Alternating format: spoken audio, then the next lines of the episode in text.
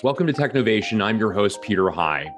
My guest today is Puneet Bhasin. Puneet is the Executive Vice President and Global Chief Information Officer and Chief Digital Officer at Unum Group. Unum is a global Fortune 250 company and a market leader in disability insurance, life insurance, voluntary benefits, and employee financial protection solutions. He's been in that role for the past four years. As such, he helps drive digital innovation at the company through the development of platforms. Puneet's also on the board of American Tire Distributors. I look forward to speaking to him uh, about all the above and more.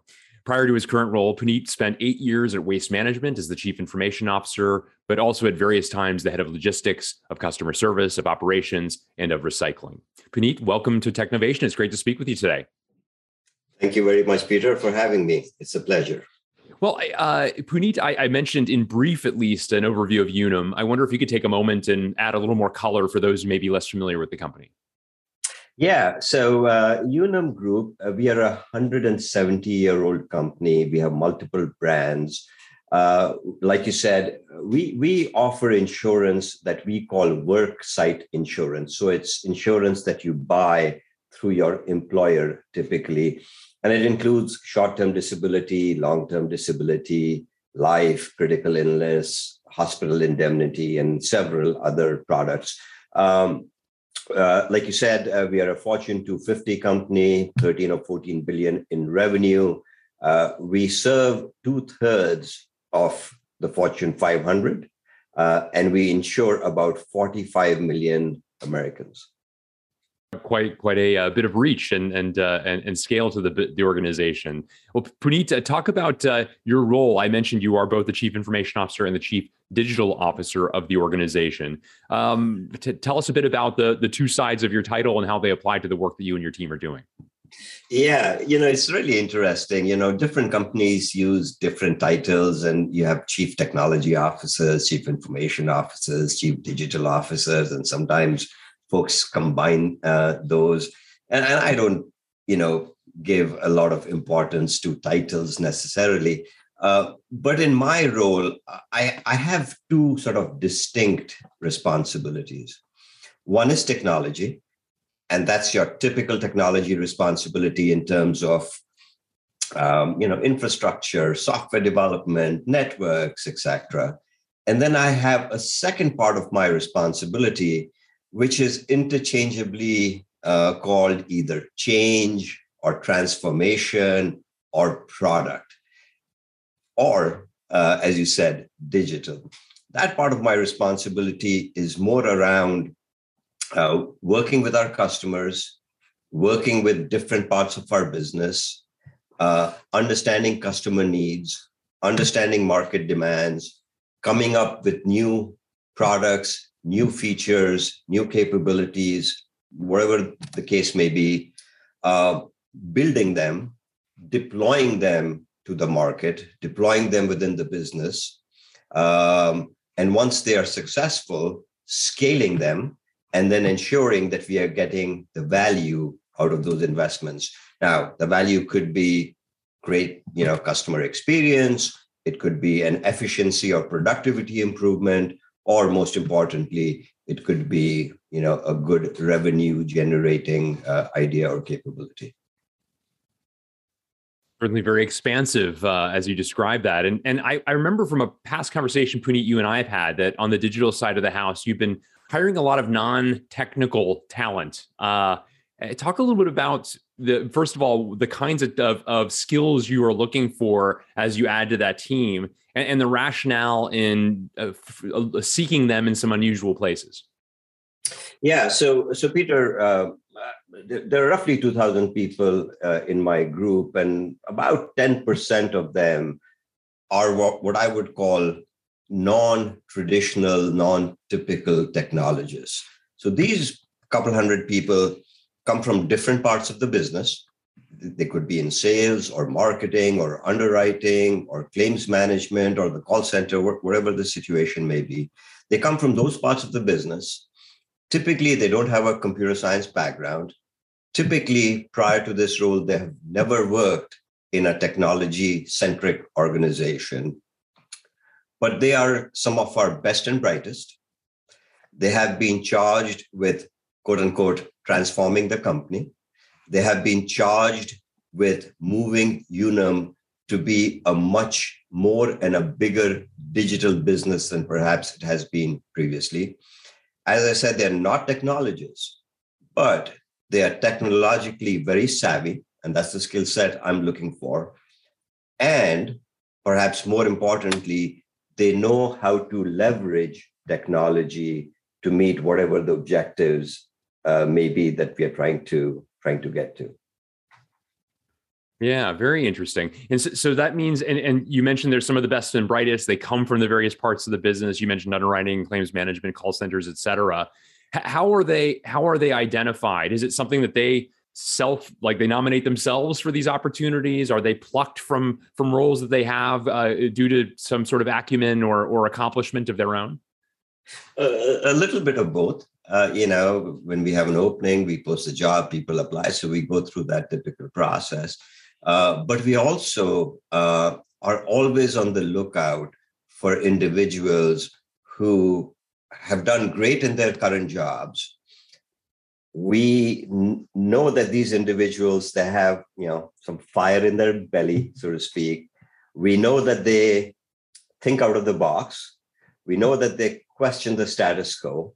We know that they are technologically savvy, as I mentioned before, and and if we see any or many of these attributes, we go and tap them on the shoulder and gauge their interest to come join my my organization.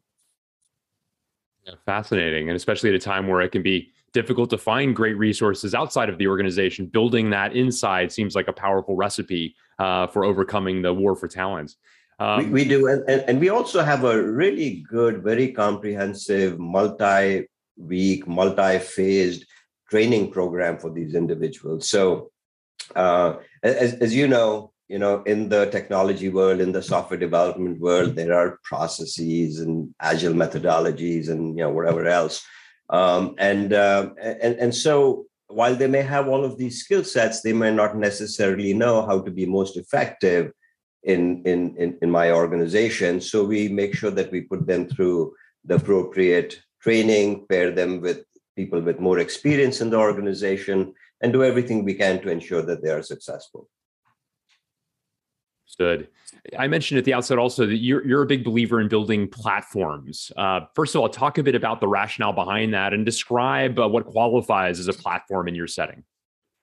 Yeah, you, you know, platform again is I, I, think a really loosely used term, and I, I'm I'm not even sure whether you know platform is the right terminology for what we do. But but but here's here's sort of the this the situation or the scenario.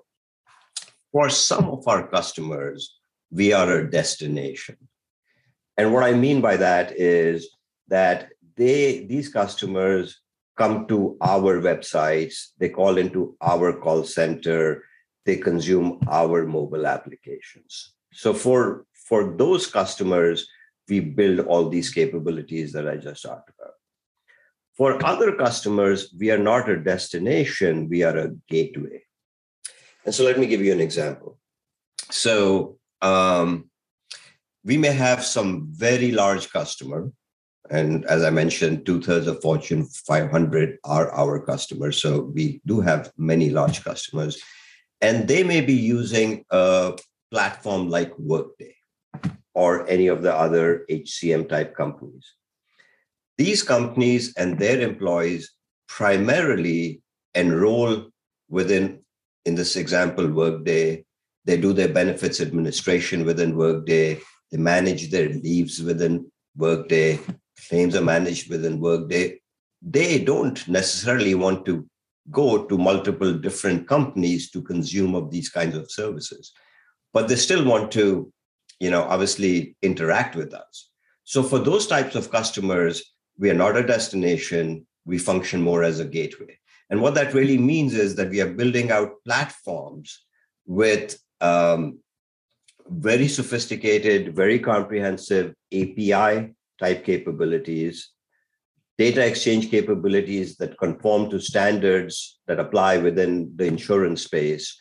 Uh, and, and these APIs and these data exchange standards we use to exchange information bidirectional with HCM providers, with brokers, with um, benefit administration companies, uh, and, and really anyone who wants to conform to these various standards and capabilities and wants to work with us as our customers or partners, and we exchange data uh, in a way that seamlessly integrates with the systems that they are using so that they don't have to go to multiple places to get the best experience from our, our products.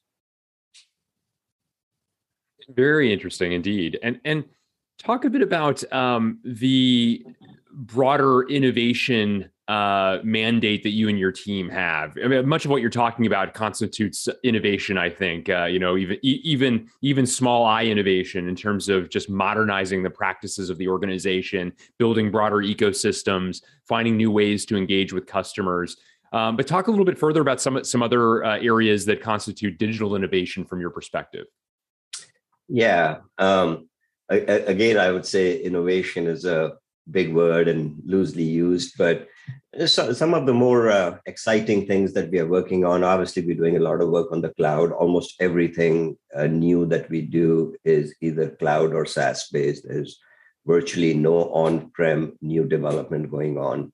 We are stuck with some legacy that we are transitioning, but everything new, like I said, is on the cloud.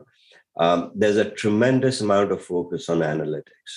Um, we we we have a lot of data scientists uh, not enough perhaps, but some very talented people. And we are applying analytics in virtually every part of our business. So, um, underwriting, as you know, underwriting traditionally it's been done by actuarials, will always be done by actuarials, perhaps. But what we are introducing is a lot more sophistication around the data that they use and the models that we are building to do that. Um, we process you know, $8 billion worth of claims a year, right? We probably process 2 million claims a year. Um, introducing automation in that area, both around how we analyze the data and then how we decision on the claims is another area of analytics that we are using. A third area uh, that is uh, quite innovative, I would say, is how we interact with our customers. So um, we have 45 million customers, as I mentioned before. Uh, and to the extent that they have a need to, to work with us because they have a claim, you know, they can interact with us through chatbots. They can interact with us through conversation as a service, uh, along with all the old traditional means of picking up the phone and and uh, calling us. Um, so those are those are some of the you know more innovative areas that I think we, we are working in. In addition to the more innovative things, you know, we are also a company almost by definition, given, you know, as I again said before, we are, you know, a 170 year old company. We do have a lot of technical debt. We do have a lot of legacy technology. Any company of our profile does. Um, so there's a lot of work going on to replace all of that old legacy technology with package solutions that uh, are more efficient, provide for a better customer experience, and, and, and allow us more flexibility in how we can you know enhance our products. That's a great overview. Thank you. You know, I mentioned uh, in my introduction of you, uh, Puneet, that one of the things that I've, I've found fascinating about your career journey is you've often had multiple roles. You've uh, technology has been a through line to many of your executive experiences. But I mentioned, I mean, now you have these digital responsibilities that you helped define uh, and, and described in this interview. Um, I talked about how in the past you've headed logistics, customer service, operations. You've had uh, you know other sort of p&l kinds of responsibilities and this even uh, dates from uh, before your time at waste management to other organizations what is it about uh, you in particular, but also maybe more generally about the the CIO role that translates nicely into into adjacent areas of influence as well, from your perspective? Yeah, uh, you know, um, I would say that, as most people will say, technology is an area that impacts and influences and is integral to every function in a company. Um, and um, I, I, don't consider myself a pure technologist. In fact, I don't have a computer science background, right? I have a engineering and operations research background. Um, uh, what I've found is that if you approach capabilities in a business, whether it's a product capability or a service capability or any other capability, if you approach the problem with the intent that you're trying to solve for that business capability, um, and you have technological tools at your disposal, you can marry those two things in a much, much more effective way than if you were purely a business person or purely a technologist. So I think of myself as, I don't know, call it a business technologist. Um, and that allows me to bring those two things together um, in unique ways, and I'm fortunate to be able to do that. Uh, it, it's a it's an interest of mine that I think I uh, recognize many years. work different companies. My role has always been sort of a combination of business slash operations and technology. Uh, that's a, that's a great way to frame it, certainly. I mentioned also that you're a board level uh, technology executive. You uh, have joined the board, for example, of the of American Tire Distributors, a roughly $6 billion revenue uh, organization. Uh, talk a bit about your pathway to board membership, and I'd especially be interested in recommendations you might have for others who would wish to walk in your footsteps. Yeah, um, like you said, American Tire Distributors. It's a uh, it's a uh, global distributor of uh, automotive tires. It's the largest distributor in the US, definitely. Um, it's a private company. It's about it's two thirds, roughly, I think, uh, owned by Goldman Sachs. Um, you know, I, I don't really know what my pathway, to be honest with you, was to to be, becoming a board member there. Uh, I was approached by a recruiter um, when I was at Waste Management, um, I was also president of logistics. Um, I was the head of technology. I also managed uh, fleet operations, landfill operations. then I had a couple of P&Ls. And when you look at American Tire distributor distributors, um, uh, they have a big digital footprint. Uh, it's a logistics company because they distribute uh, tires.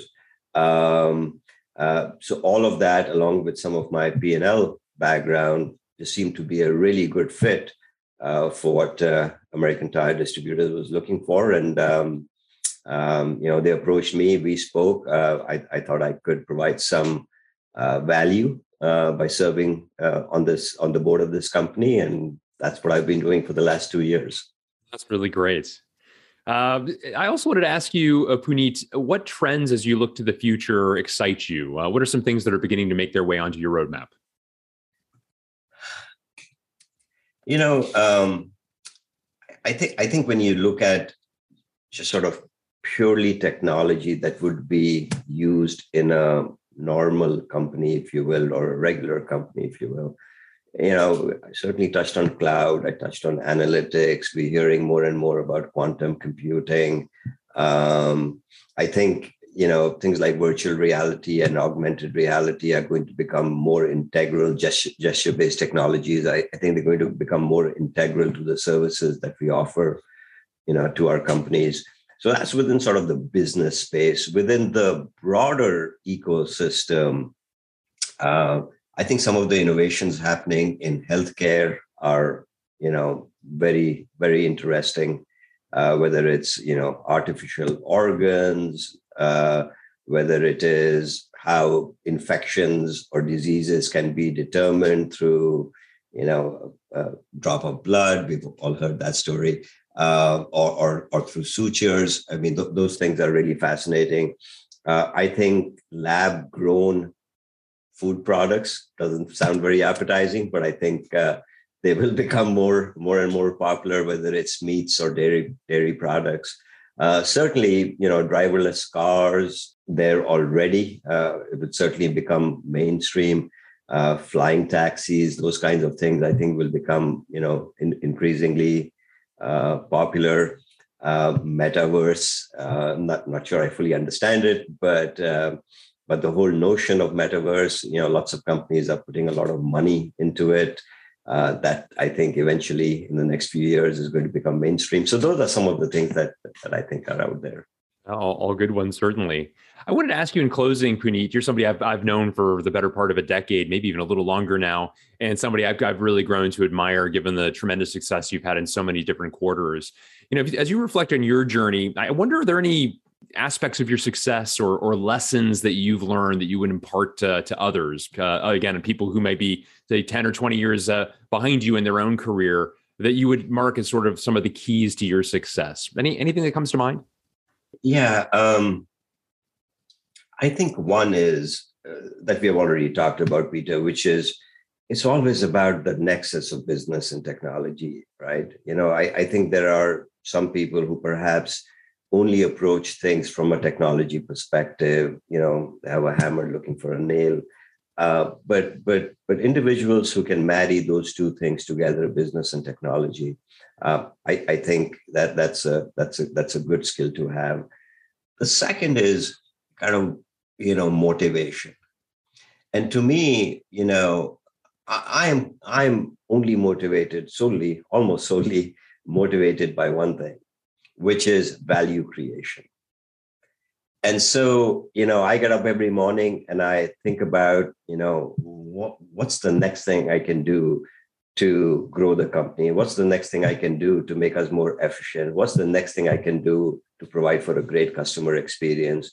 And that's my motivation. And if that's what you're motivated by, then everything else sort of has followed for me. Well, that's a great reflection, Puneet. Thank you so much, and thank you more generally for a wonderful conversation. It's it's great to tap your knowledge. Uh, again, your remarkable success in so many different quarters, uh, the specifics of what you and your team are doing at Unum with a remarkable transformation that you're leading there. Uh, thank you so much for a great conversation. Yeah, Peter, it's always a pleasure speaking with you. Thank you for having me on your uh, on your show, and I look forward to more conversations. Thank you. I do as well. Thank you.